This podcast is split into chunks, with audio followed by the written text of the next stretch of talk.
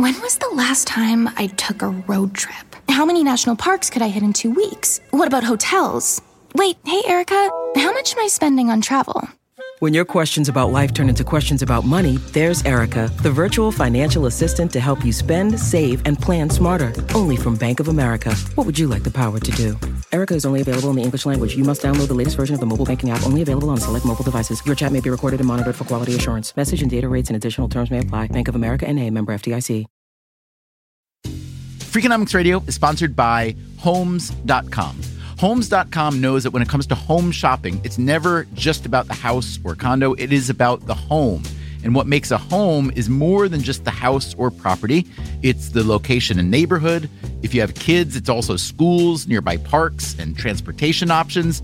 That's why Homes.com goes above and beyond to bring home shoppers the in depth information they need to find the right home. Each listing features comprehensive information about the neighborhood, complete with a video guide. They also have details about local schools with test scores, state rankings, and student to teacher ratio.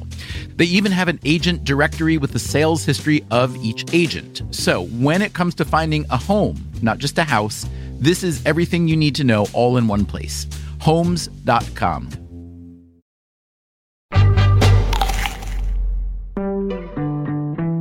On last week's episode, we asked whether the U.S. healthcare system is really as messed up as people think. Oh, I think absolutely the US health system is as messed up as people think it is, probably more so. In the US, we spend 17% of our GDP on healthcare, around $3.5 trillion a year. The big players are doing extremely well. The stakeholders are making a ton of money, except for one stakeholder, which is the patient. As we were interviewing doctors and healthcare economists and policymakers, there was one story that kept coming up as a cautionary tale. Here's Zach Cooper. He's a healthcare economist at Yale. You want to know why the US healthcare system's messed up? Look at how we treat folks with end stage renal disease. End stage renal disease, or ESRD, is the final and permanent stage of chronic kidney disease. It's also known as kidney failure. By this point, the kidneys are no longer able to perform the vital function of filtering your blood. Left untreated, the condition is fatal. What are the treatment options? Here's Ryan McDevitt, an economist at Duke. Transplant is the most preferred option. It's the only way to cure this condition long term. But kidneys are very scarce. Not all patients are suitable for one. And what happens when a kidney transplant is not an option? So, really, almost all cases, you have to go on dialysis after kidney failure. Dialysis is the process by which a patient is hooked up to a machine that helps do the job their kidneys can no longer do. In the US, this typically happens in a dialysis clinic where a patient might go three or four times a week for about four hours each session. It's really a big part of your life, and it really makes it hard to do anything else. In the 1970s, there were only around 10,000 Americans on dialysis. Today, that number is nearly 500,000 another 200,000 people live with a transplanted kidney. Why has there been such a spike? As a population, we've gotten sicker. That's one thing. The leading cause of kidney disease is diabetes, which is also spiked. About one of three adults with diabetes has some form of kidney disease, and about 30% of people worldwide with end stage renal disease are diabetics. But also, the management of kidney disease has improved. So, more patients stay alive long enough to be receiving dialysis. That said, it is called end stage renal disease for a reason. One in five patients who start dialysis die within a year. The average survival rate is three years, with 100,000 new patients each year requiring dialysis. And what does it cost to treat a patient with end stage renal disease? Each patient's costing us about $100,000 a year to treat. We're talking over $30 billion a year in Medicare spending. It's 6 to 7% of Medicare's overall budget. And it's almost 1% of the entire federal budget, which to me is just a staggering statistic. Every $100 I send in taxes, one of it's going to pay for dialysis. And what about the dialysis industry? How would a healthcare economist like Zach Cooper describe it? The dialysis industry is just a hot mess. A hot mess because why? There's not sort of one thing wrong. How about just one for starters? I don't know what the legal definition is of fraud, but I think you're going to see some of those firms get pretty close to the limit. Yeah, that does sound like a pretty hot mess. So, today on the show, we'll get the economist's take on the dialysis industry. Just a case study of duopoly and the bad things that can happen when there's no competition. Also, the politicians. It feels like they care more about their business model than they do their patients. And the dialysis industry itself. From the outside, that's exactly what I might think if I didn't have more information. All right, then, let's have more information, starting right after this.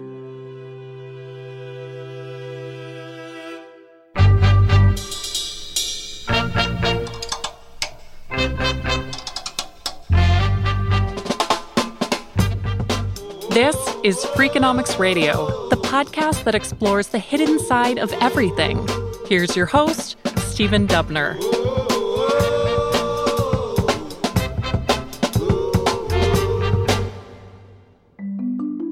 The economist Zach Cooper is co director of a research project called 1% Steps for Healthcare Reform. He came to the conclusion that the US healthcare system is so complex, so full of opaque practices and perverse incentives, that it's hard to make any one big change that will radically cut costs.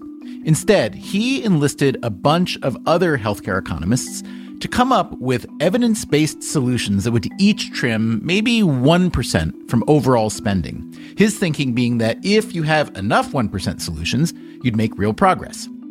One research topic that Cooper himself has explored is what's called surprise billing. That's when, for instance, a patient with insurance goes to a hospital that's in their insurance network, but winds up seeing an out of network doctor and gets stuck with a huge bill.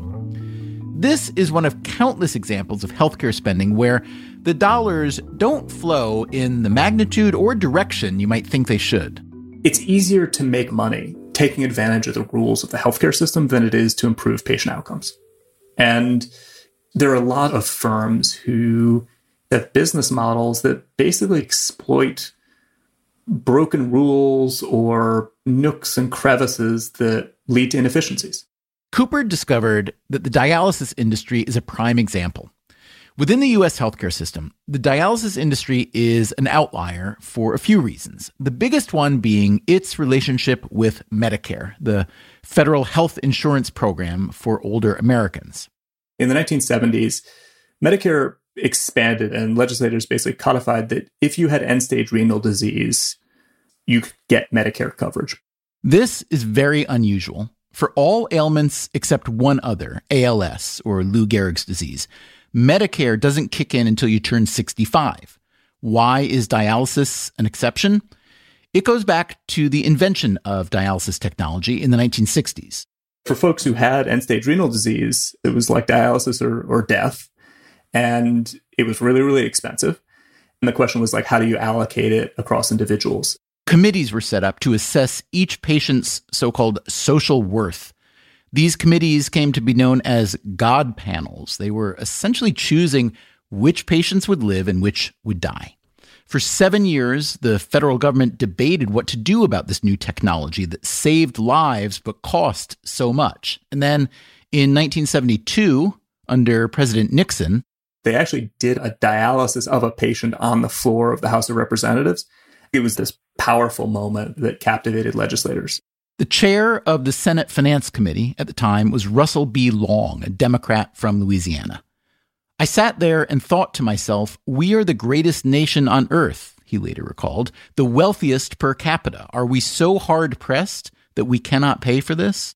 And the thing got inserted the 11th hour into a Medicare reform bill and changed the shape of the Medicare program. So while Medicare for all is not yet a thing in the United States, Medicare for all dialysis patients is, with one key stipulation. Private insurance picks up the first 30 months if you are on private insurance when you begin dialysis. That, again, is the Duke economist Ryan McDevitt. Why 30 months? Someone in DC decided 30 months is the right number, and we've been sticking with it. So, for some people with kidney failure, especially younger ones who are still working, their private or commercial insurance picks up the dialysis bill for the first two and a half years, at which point Medicare coverage takes over. Although the disease is so exhausting that many of these patients have to stop working. Then they lose their private insurance and move on to Medicare. And here is a key fact the rates paid by Medicare to the big dialysis chains are much lower than the rates paid by private insurance companies. Medicare just sets a rate, you have to take it or leave it. But the big chains can negotiate very high reimbursements from private insurers, three or four times as generous as Medicare reimbursements. Medicare rates do vary a bit, but typically one dialysis session is priced at around $250. So, for a patient getting dialysis four times a week, the clinic gets $1,000 a week from Medicare. But if the patient has commercial insurance, the same clinic might get up to $4,000 a week. And so these big companies basically make all of their profits from a very, very narrow sliver of commercially insured patients. Cooper says around 12% of people who need dialysis are funded by commercial insurers. And the guesstimate is for some of these big firms, that's about 40% of their revenue and all of their profit. The US dialysis market is dominated by two large firms DaVita, which is based in Denver, and Fresenius, with headquarters in Germany. DaVita and Fresenius are rivals when it comes to running dialysis clinics, but because Fresenius also manufactures dialysis machines, DaVita is also one of their biggest customers. McDevitt again. These are for profit, publicly traded companies. So their mandate, their whole reason for existence is to make as much money as possible. And that's what they do. In the most recent years for which they reported earnings, DaVita had about $1 billion in profits Fresenius nearly 1.4 billion. So nowhere near Facebook profits and not even as much as Netflix, but still a very healthy business.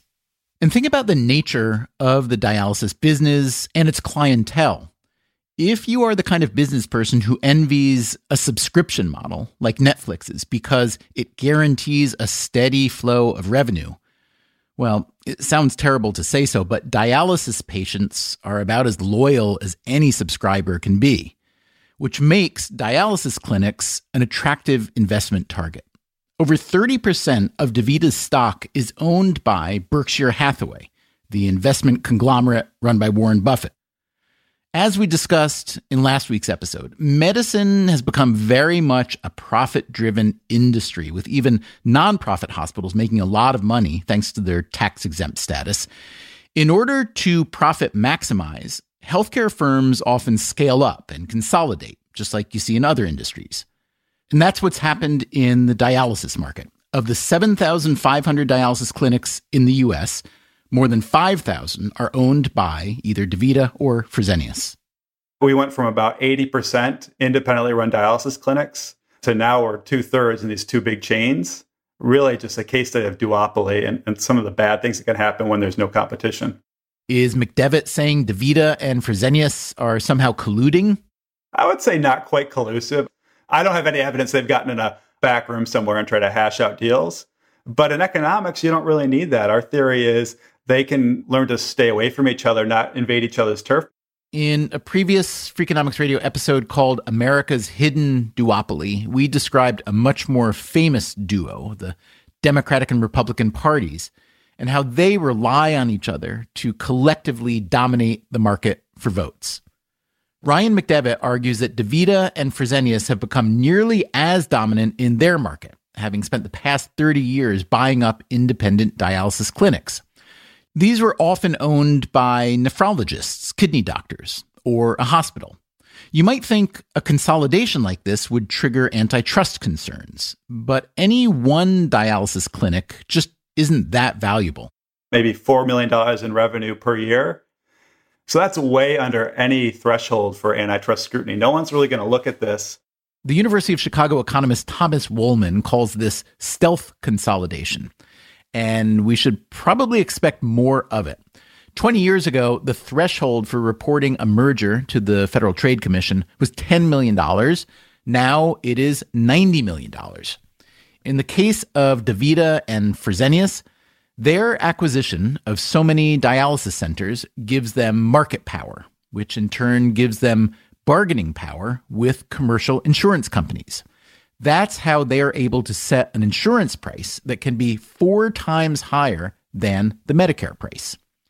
In a case like this, where denying care would mean death, insurers just don't have much leverage. Now, again, consolidation is common throughout the healthcare industry. Hospital chains, doctors' practices, equipment manufacturers, you see it everywhere.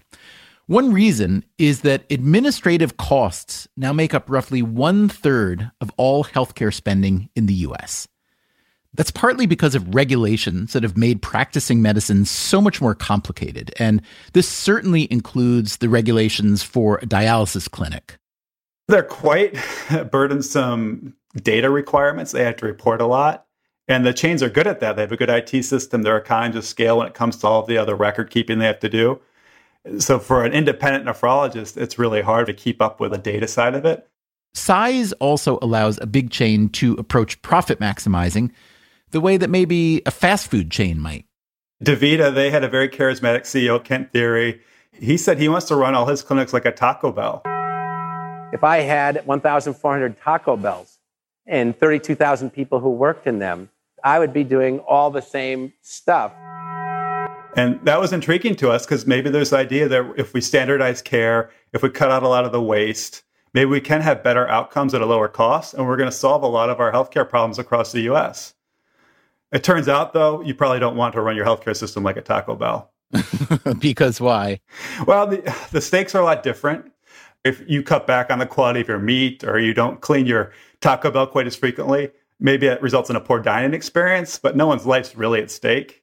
To be fair, people have suffered severe illness from eating contaminated food at Taco Bell's, but you get the point. Kent Thiry was CEO of DaVita for 20 years. He stepped down in 2019. His emphasis on growth and scale inspired Ryan McDevitt and a few other economists to study DaVita, Fresenius, and the rest of the dialysis industry.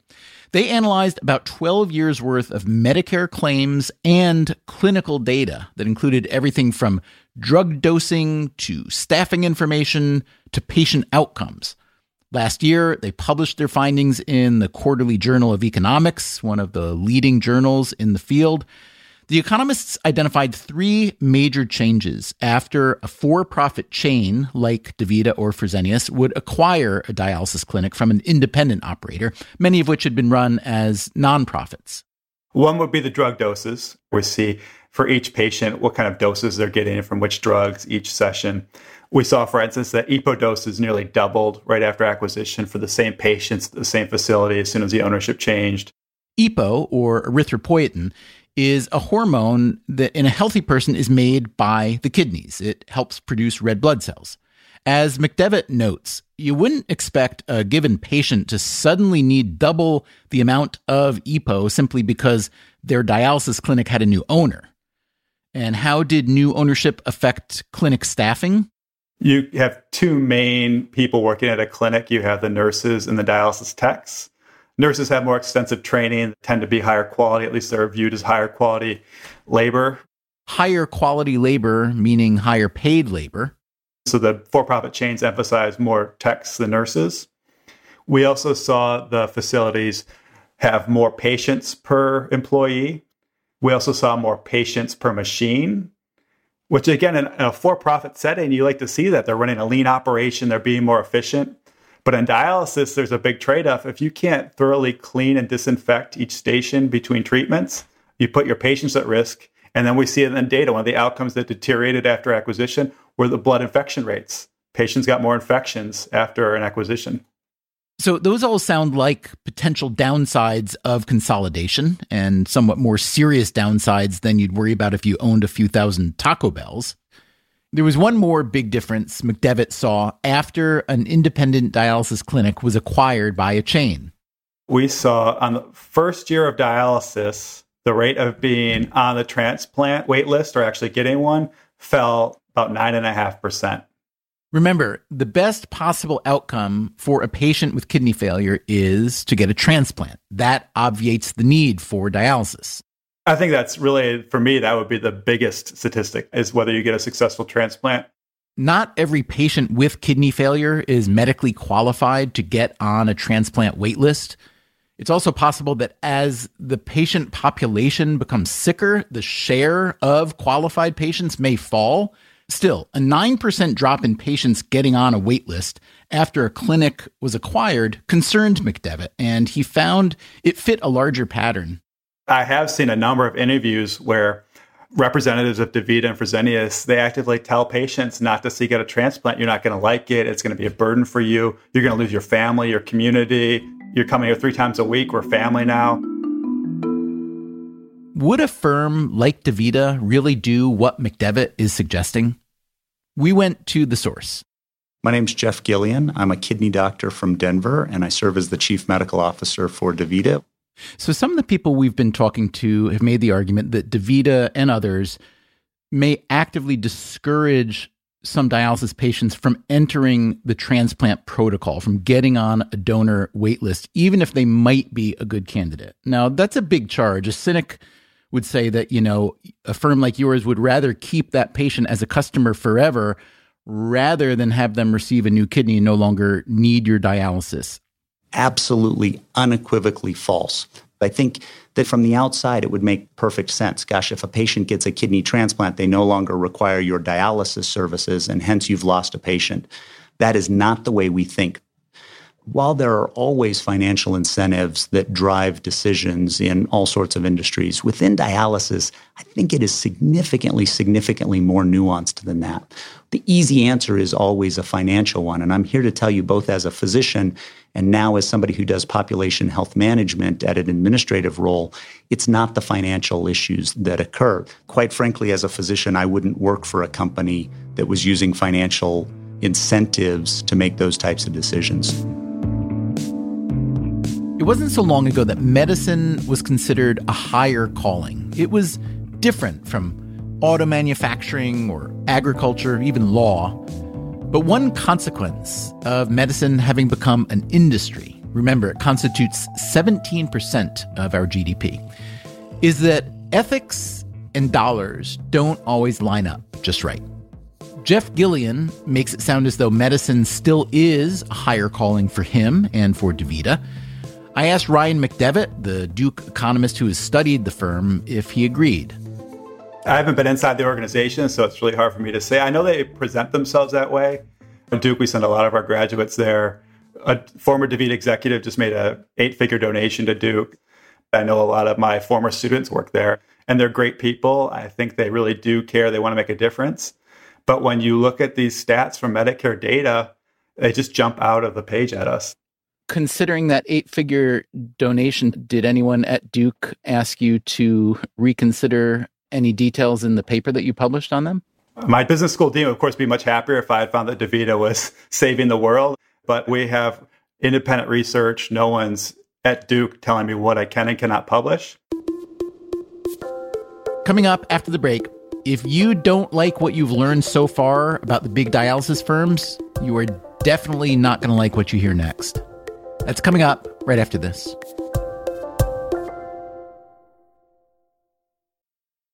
Freakonomics Radio is sponsored by Range Rover Sport. Range Rover Sport leads by example, combining assertive on road performance with signature Range Rover refinement and commanding all terrain capability. The third generation Range Rover Sport is the most desirable, advanced, and dynamically capable yet. Range Rover Sport redefines sporting luxury an instinctive drive with engaging on road dynamics and effortless composure. Combining dynamic sporting personality with the peerless refinement you expect, Range Rover Sport communicates power, performance, and agility. Advanced cabin technologies such as active noise cancellation and cabin air purification offer new levels of comfort and refinement. The purposeful cockpit like driving position sets the tone for a focused interior that promotes exhilarating driver engagement. Award winning Pivi Pro infotainment is at the heart of the experience and provides intuitive control of the vehicle systems. Design your Range Rover Sport at LandRoverUSA.com. What does it mean to be rich? Maybe it's less about reaching a magic number and more about discovering the magic in life. At Edward Jones, our dedicated financial advisors are the people you can count on for financial strategies that help support a life you love. Because the key to being rich is knowing what counts. Learn more about our comprehensive approach to planning at edwardjones.com slash find your rich. Edward Jones, member SIPC. Freakonomics Radio is sponsored by Amica Insurance. Amica Insurance is all about empathy. They know your auto, home, and life insurance are more than just policies. Home insurance is about protecting the life you've built. Auto insurance is there to protect you on the road ahead. That's why Amica takes a consultative approach to help protect what matters most to you.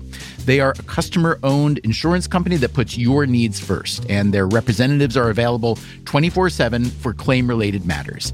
As Amica says, empathy is our best policy.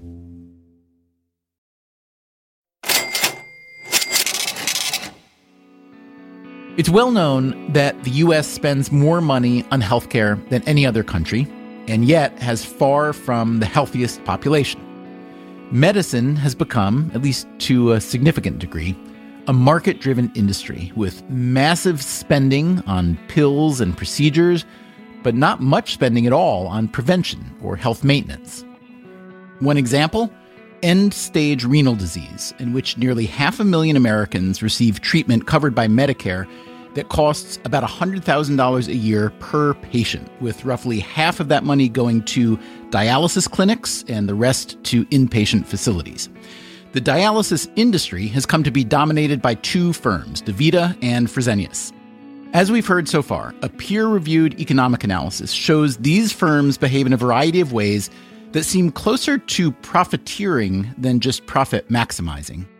From the outside, I think that's exactly what I might think myself if I didn't have more information. Jeff Giullian used to be a kidney doctor in private practice in Denver. Now he is the chief medical officer at DaVita.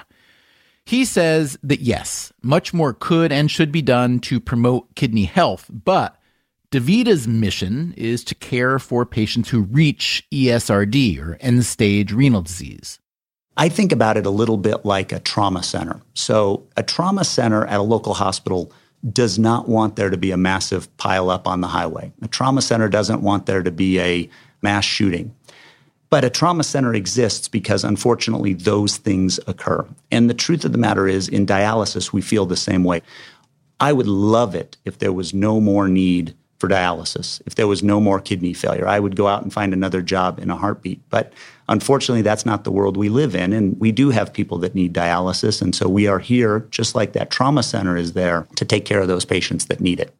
And what does Giullian say to the research showing that consolidation in the dialysis industry has led to higher profits but worse outcomes for patients?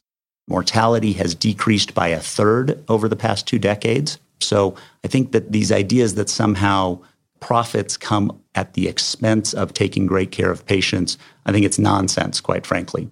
I understand the, the attractiveness of trying to paint this as nefarious, but I do think that it's a natural outgrowth of the payment system. That's Jeffrey Hymes, also a kidney doctor and the chief medical officer of the North American division at Fresenius Kidney Care, the other big dialysis firm. I don't think this is a phenomenon that's limited to dialysis. It's happened with healthcare systems all over. It's happened with all kinds of businesses.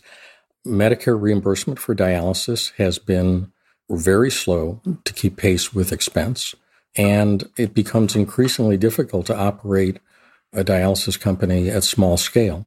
Jeff Giullian of DaVita recalls these financial pressures from when he ran his own nephrology practice. As a physician, I always felt like I wanted Medicare to reimburse me more for the care that I gave because our costs as a physician group were always rising. Our nurses cost more from year to year, our electricity and our rent cost more from year to year. But that increase in dialysis payments really has not gone up significantly on a year to year basis. Economists who have studied the dialysis industry agree that these fixed and relatively small Medicare payments do not enable dialysis firms to make much money, at least not without some creativity. Remember, here's what the Duke economist Ryan McDevitt found when he analyzed data from dialysis clinics after they had been acquired by one of the big chains. They nearly doubled the drug doses for patients. And again, we're looking at the very same patient before and after this acquisition. So it's not that characteristics change. It's not like they got sicker. Everything else was held constant. It was just that change in owner that was driving all this difference. How does McDevitt explain the increased doses? Medicare was giving fee for service reimbursements for these drug doses, which means that each dose the clinic gave their patients was a marginal profit. And it was quite lucrative. It was up to 25% of DaVita's revenue and 40% of their profits during this time period. So, really, key financial incentive to give excessive doses to patients. But that incentive was done away with when Medicare caught on to this practice. In 2011, they changed their payment system from per dose to per session. And what happened after this change? We saw doses fall about 50% right after the payment reform. As McDevitt and others describe it, the dialysis industry, and DaVita in particular, have a history of shady practices in the pursuit of higher profits. In 2014, the firm agreed to pay more than $350 million to settle claims that it had given illegal kickbacks to doctors in exchange for patient referrals. The whistleblower was a former senior financial executive at DaVita. The following year, in a case brought by two whistleblowers, DaVita agreed to pay $450 million against charges of illegally billing the federal government for dialysis drugs. There have been other fines and settlements adding up to at least a billion dollars over the past 10 years. This is just a cost of doing business. Okay, that's fine. That's Jim Chanos, who runs a hedge fund called Kynikos Associates. His specialty is short selling, betting that a given stock or other asset will lose value. You've probably heard about the recent short selling drama over GameStop stock. Anyway, Chanos made his name years ago shorting Enron stock.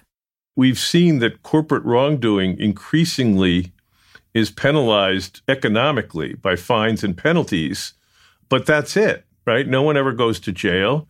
And I think that's the problem. You actually have people deciding to do this, but the corporations themselves end up just paying for it if they get caught. Short sellers are often depicted as exploitive, taking advantage of a good company's bad fortunes. Chanos doesn't see it that way. The real role that short sellers play in the market that nobody else plays is that they're the real time financial detectives. And regulators are the financial archaeologists in the system. The regulators will tell you what happened years and years later after you've lost all your money. And short sellers have an economic incentive to ferret out fraud.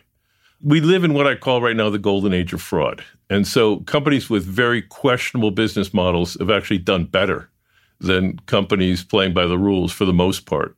So Chanos is always looking for companies that make their money with a questionable business model. In 2014, he came across DaVita and Fresenius. By this point, the drug dosing Medicare loophole had been closed, but as he dug into their business, he discovered what looked like a suspicious relationship between the two dialysis chains and a charity called the American Kidney Fund, whose mission is to provide financial support to needy patients. So the American Kidney Fund will help various patients pay for private policies private insurance policies, that is, instead of Medicare. The patient is strongly urged because of quality of care, convenience, whatever the case might be, that they will be treated better as a commercial policy patient rather than a government policy patient, and that the American Kidney Fund could help them pay those premiums. On its surface, that does not sound like a terrible thing for a kidney charity to do. But Chanos looked at it from the perspective of the dialysis industry. If the dialysis companies could push people that would normally be eligible for Medicare into commercial policies, private policies, they could charge those companies often two to four times what the going Medicare reimbursement rate was. And Chanos believed that pushing people onto commercial insurance is exactly what the American Kidney Fund was doing. It's helpful here to follow the money. It will come as probably no shock that the two largest donors to the American Kidney Fund are the two largest dialysis companies, Fresenius and DaVita. In 2018, DaVita and Fresenius reportedly donated a combined $247 million to the American Kidney Fund or about 80% of the charity's revenues. So they are basically putting money into the charity.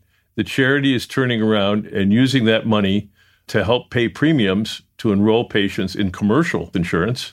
And then the commercial insurers are charged a huge premium to what the dialysis companies are charging the government. It's estimated that for every dollar that DaVita or Fresenius send to the American Kidney Fund, they receive $3.50 in return from private insurance payments. And that's the problem. One especially interesting part of this arrangement is who's losing money the insurance companies. It isn't often you hear about insurance companies on the losing end, and maybe you don't have much sympathy. Well, it's the private sector, right? So why should we care if the insurers make less profits? Well, the fact of the matter is it's raising premiums for everybody in the exchanges. That is, the insurance exchanges, the marketplaces created by the Affordable Care Act, also known as Obamacare. And the head of California, Blue Cross Blue Shield, was on the record saying that dialysis in California was driving up private policy rates dramatically. Some insurers have fought back without much success yet. As for Jim Chanos, he gave up his fight. He was short DaVita stock for a few years, but he exited his position in 2020. At the start of 2019, DaVita's stock price was in the 50s. Today, it's above $100 per share. A short selling investor like Jim Chanos may not be a disinterested source on the relationship between the big dialysis firms and the American Kidney Fund. But there's been plenty of other reporting on this scheme, and the Yale healthcare economist Zach Cooper is convinced it is as unsettling as it appears. He's also convinced that it couldn't have happened without the Affordable Care Act. Before, because you could price insurance plans as a function of an individual's health risks, you could charge huge amounts of money for premiums for folks with end stage renal disease. But the Affordable Care Act stipulated that insurers could no longer use pre existing conditions to charge higher premiums. The only acceptable inputs were a patient's age, zip code, and whether they smoked. So, for somebody with end stage renal disease, pre Affordable Care Act, if you were to try to get health insurance on the private markets, you would have basically been priced out. The insurer would have known that you were 100% going to need dialysis and then basically would have charged you the price of dialysis for your premiums. And the high cost of dialysis was the whole reason that Medicare universally covers it in the first place. But now, a patient with end stage renal disease could buy private insurance much cheaper than they would have been able to otherwise. And those private insurers were compelled to pay the dialysis firms up to four times as much as the Medicare rate for every dialysis session. Exactly. So, Zach, how would you assess the skill, I guess, with which Fresenius and DaVita took advantage of the Obamacare loophole to funnel money through the American Kidney Fund in order to grow their profits? So I think like Dr. Evil was looking at them going like that was like some pretty slick work. I think it's a really good example of finding a loophole and then just like driving a truck into that loophole as quickly as humanly possible. Capitalism, baby. I don't see it the same way that they see it. Clearly, they're looking at it one way, and, and I look at it another way. That, again, is Jeff Giullian, DaVita's chief medical officer. He says private insurance gives dialysis patients significant advantages over Medicare coverage. Medicare only pays 80% of a patient's cost. So if a patient ends up in the hospital, they are on the hook for some percentage, 20% of those costs. Indeed, a patient with end stage renal disease has a 20% copay, not just for dialysis sessions, but for other issues that may go along with kidney failure. Patients on dialysis have, on average, about five other medical conditions. So they need to see their cardiologist, they might need to see their endocrinologist. They are hospitalized intermittently. And so the American Kidney Fund makes it possible for them to have supplemental insurance and to pay those bills ultimately why fund the insurance, however, through these nonprofits where it can give the appearance of some kind of profiteering or profit laundering? Why not directly subsidize the patients either through their insurers or some other channel, including perhaps the Affordable Care Act, so that the money can be more directly used by those patients? We're not in the business of subsidizing anybody. We're in the business of taking care of patients. And so when we donate to any of these organizations, they then can distribute in a way that makes the most sense for them and for patients. And that may be patients that dialyze with somebody other than us. So our job here is not to pick and choose who gets help. Our job is to make sure we're supporting patients. Is it true that a patient who gets American Kidney Fund money for private insurance is free to go to any dialysis clinic?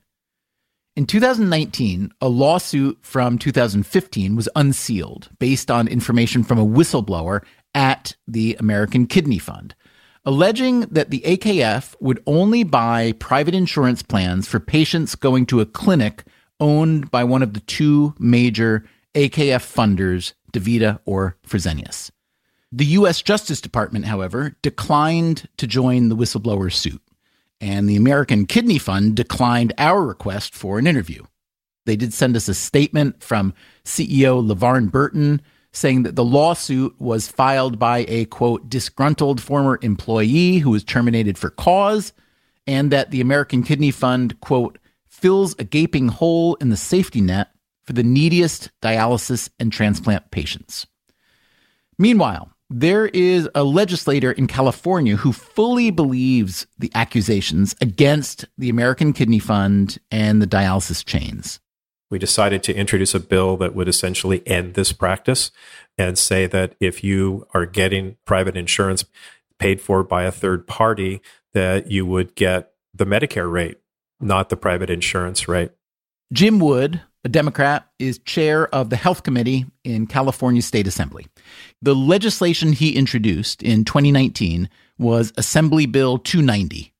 His argument, like the short selling investor Jim Chanos's argument, is that the dialysis industry's self funded private insurance scheme is driving up costs for everyone who buys health insurance. We got complaints from the industry that well you're a shield for the insurance companies and you know they're going to save this money and what do we get out of it I've read that the American Kidney Fund said that if the bill passed, they would leave the state. So, what does that mean exactly? What it means to me is that they really, it feels like they care more about their business model than they do their patients, because I think there are other things they could do. We didn't say you couldn't provide the policies. We just said you couldn't have the industry expect the same level of remuneration. So, if they're truly a nonprofit that really cares about patients, they'd be looking for solutions to take care of those patients. You wouldn't just pull up your tent stakes and go home. And what is the status then of AB 290? Well, the bill was very contentious and, you know, the industry lobbied really, really hard. But ultimately, we got it across the line. It was signed by the governor. And then, as no good deed goes unpunished, we were sued. Sued by whom? The American Kidney Fund in part because of the lawsuit and in part because of COVID, Wood's bill is stalled in court. In the last few years, there have also been two ballot propositions put to California voters about the dialysis industry.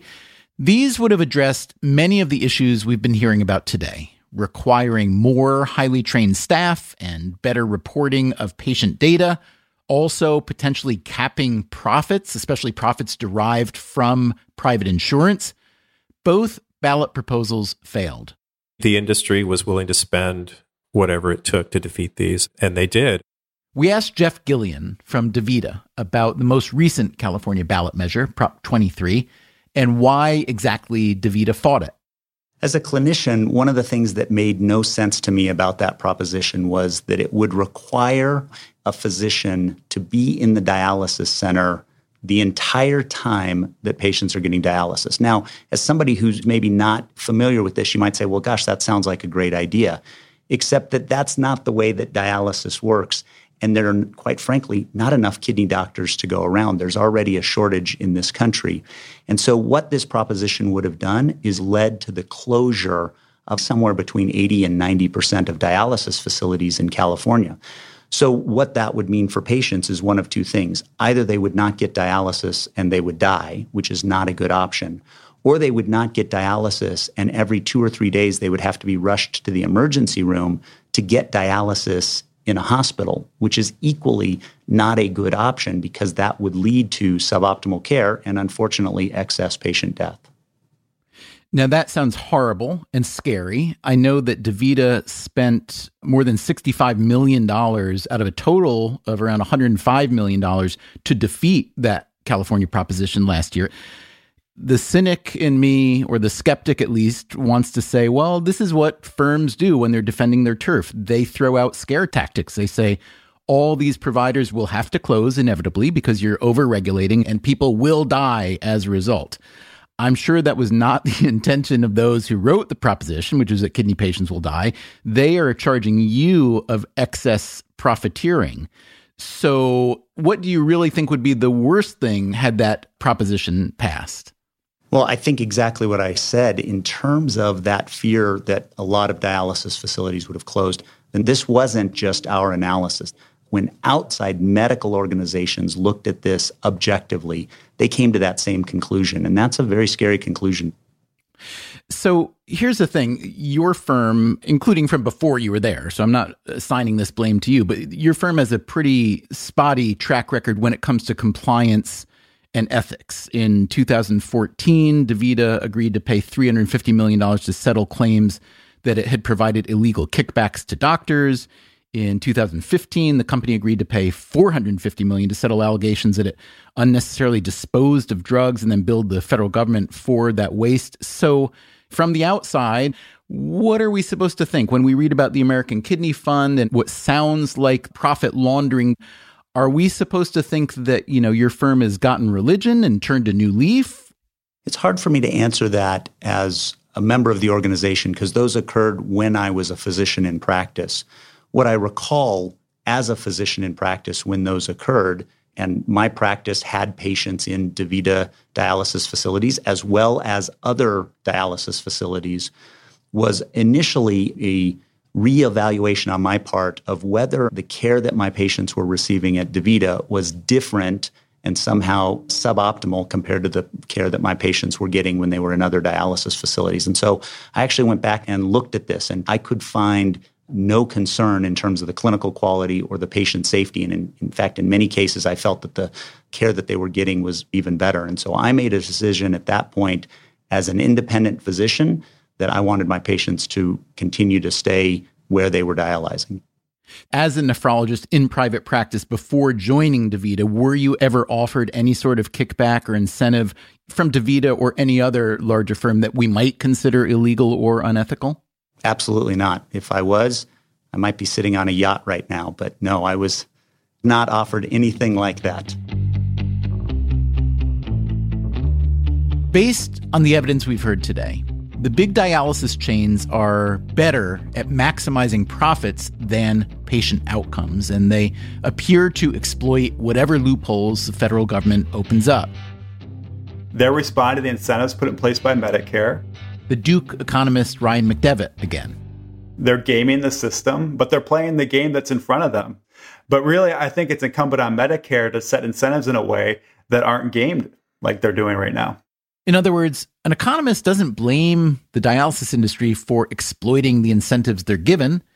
He blames the system for creating incentives that are so tempting to exploit. So, what happens next? Does anything change?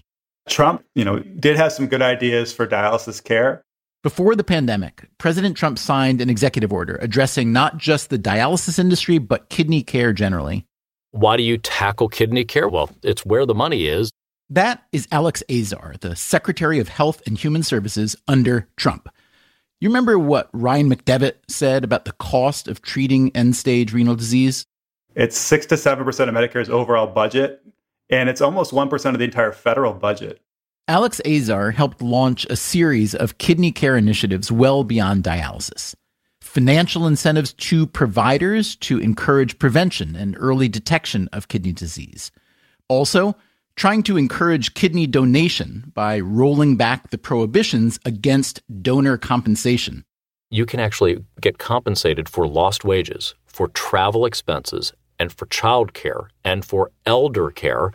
So try to create not an incentive, but make it easier for those who want to give this gift of life, of a, being a living donor, make that easier. Another big change Azar tried to work on letting more end stage renal disease patients get dialysis at home rather than trekking to a dialysis clinic three or four days a week.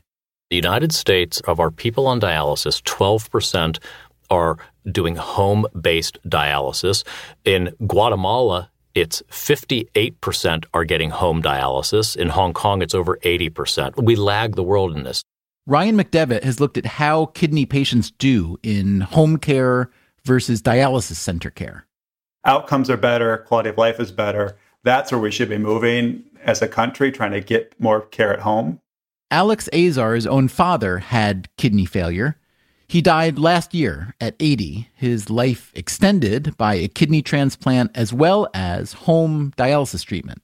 The way that works is while you're sleeping at night, you basically plug into a machine and it uses just notions of osmosis and water filtration to clean your blood while you sleep during the eight hours that you're sleeping. And you do that every single night.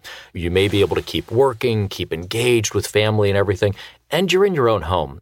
Given all these benefits of home dialysis, and given that many other countries do much more of it, why doesn't the US? Prior to the Trump kidney care reforms, the Medicare reimbursements were identical for dialysis at home or in the clinic. For DaVita and Fresenius, there wasn't much incentive to encourage home dialysis.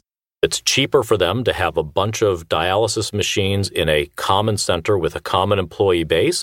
Their cost basis is going to be lower, their profit higher than if they're having to support people out in the home doing that. And so the financial incentives are just against it. Not that they would intentionally steer people away from it, but it's just business. As HHS secretary, Azar worked with DaVita and Fresenius on how best to incentivize at home dialysis. He told us that both firms have committed to increase at home dialysis, hoping to reach 25% in the short term. To get there, Azar introduced a new payment model that takes two forms. The first is what's called a voluntary model. So that's where those who provide dialysis and those who treat and care for people suffering from chronic kidney disease can voluntarily sign up to assume various risks. So at the lowest end of risk, providers can opt in and say, if we're able to get more people on home dialysis, if we're able to get more people to arrest their chronic kidney disease progression, if we're able to get more people to get into transplant, we'll make more money. That's a pure upside. So there's no downside risk, but simply an incentive to get better. In other words, a direct financial incentive. And Medicare will pay more when providers use what is called qualifying innovative equipment and supplies, including home dialysis machines. The second program goes a step further big dialysis centers, big primary care groups, big groups of nephrologists, they can actually assume higher degrees of risk where they actually manage the total cost of care. And so that takes your patient with chronic kidney disease and says, if you can help manage this individual to get them into transplant, which was the best outcome and lowest cost overall, you make money. This would mark a shift away from the fee for service model that dominates the US healthcare system toward what's called value based care, where providers are paid according to their patients' outcomes. This idea goes back to the practice of medicine before it was such a complex industry. The goal is to get or keep people healthy, not simply to perform more procedures. We asked Jeff Giullian and Jeffrey Hymes, the chief medical officers of DaVita and Fresenius, what they thought of shifting more resources upstream. There are a lot more people out there living with early stages of kidney disease. That's Giullian. In fact, one in seven of us have some form of kidney dysfunction. Now, for most of us, we will live our whole lives and that won't bother us. So, if you think about this, taking off our clinical hat and just said, well, gosh, where is it that there are the most number of patients? There are the most number of patients upstream living with some amount of kidney dysfunction. In other words, a company specializing in kidney care should theoretically be able to prosper with a patient base that hasn't reached end stage renal disease. And here's Jeffrey Hymes from Fresenius. I just don't think that it's credible to say that either the physicians treating the patients or the company are so money blind as to say that we don't want to prevent progression to ESRD. The Trump executive order on this new kidney care payment model has been frozen by the Biden administration, not a surprising development as the new administration evaluates which Trump healthcare reforms to keep. In the meantime, lessons have been learned. I think that the story of end stage renal disease is a window about why we spend a lot on healthcare in this country. That, again, is the healthcare economist Zach Cooper. Incentives matter. If you pay firms on a fee for service basis, they're going to do everything they can to squeeze as many patients through in as short amount of time as possible. And if you don't measure quality, you're probably going to see quality go down. If there's the opportunity for those firms to get higher reimbursements if an individual has commercial insurance, you're going to see those firms buy people commercial insurance. And if you see that there's a nook or a cranny or crevice that can be exploited to generate larger returns, you ought to expect the firm to enter that crevice. That's it for our show this time. We'll be back next week. Until then, take care of yourself, and if you can, someone else too. Freakonomics Radio is produced by Stitcher and Renbud Radio. We can be reached at radio at freakonomics.com. This episode was produced by Zack Lapinski with research help from Jacob Clementi. Our staff also includes Allison Craiglow, Mark McCluskey, Greg Rippin, Mary Duke, and Emma Terrell. We had help this week from Jasmine Klinger. Our theme song is Mr. Fortune by the Hitchhikers. All the other music was composed by Luis Guerra. You can get the entire archive of Freakonomics Radio on any podcast app or you can visit freakonomics.com where we also publish transcripts and show notes. As always, thanks for listening. It's you gotta be freaking kidding me. It's the neighbor. I it's a lawnmower or something? Yeah. The Freakonomics Radio Network. Stitcher. Fluffy bread, fresh tortillas, classic burger buns, and so many carbs. Carb fear is real, but Hero Bread makes healthier versions of the carb heavy favorites we love the most. We're talking fewer calories, 0 to 2 grams net carbs, 0 grams of sugar, and seriously great taste. Plus more of the dietary fiber and protein you want, no compromise. Don't skip out on your favorites. Just use Hero Bread. Get 10% off your order at hero.co with code HERO10 at checkout. That's HERO10 at H E R O.co.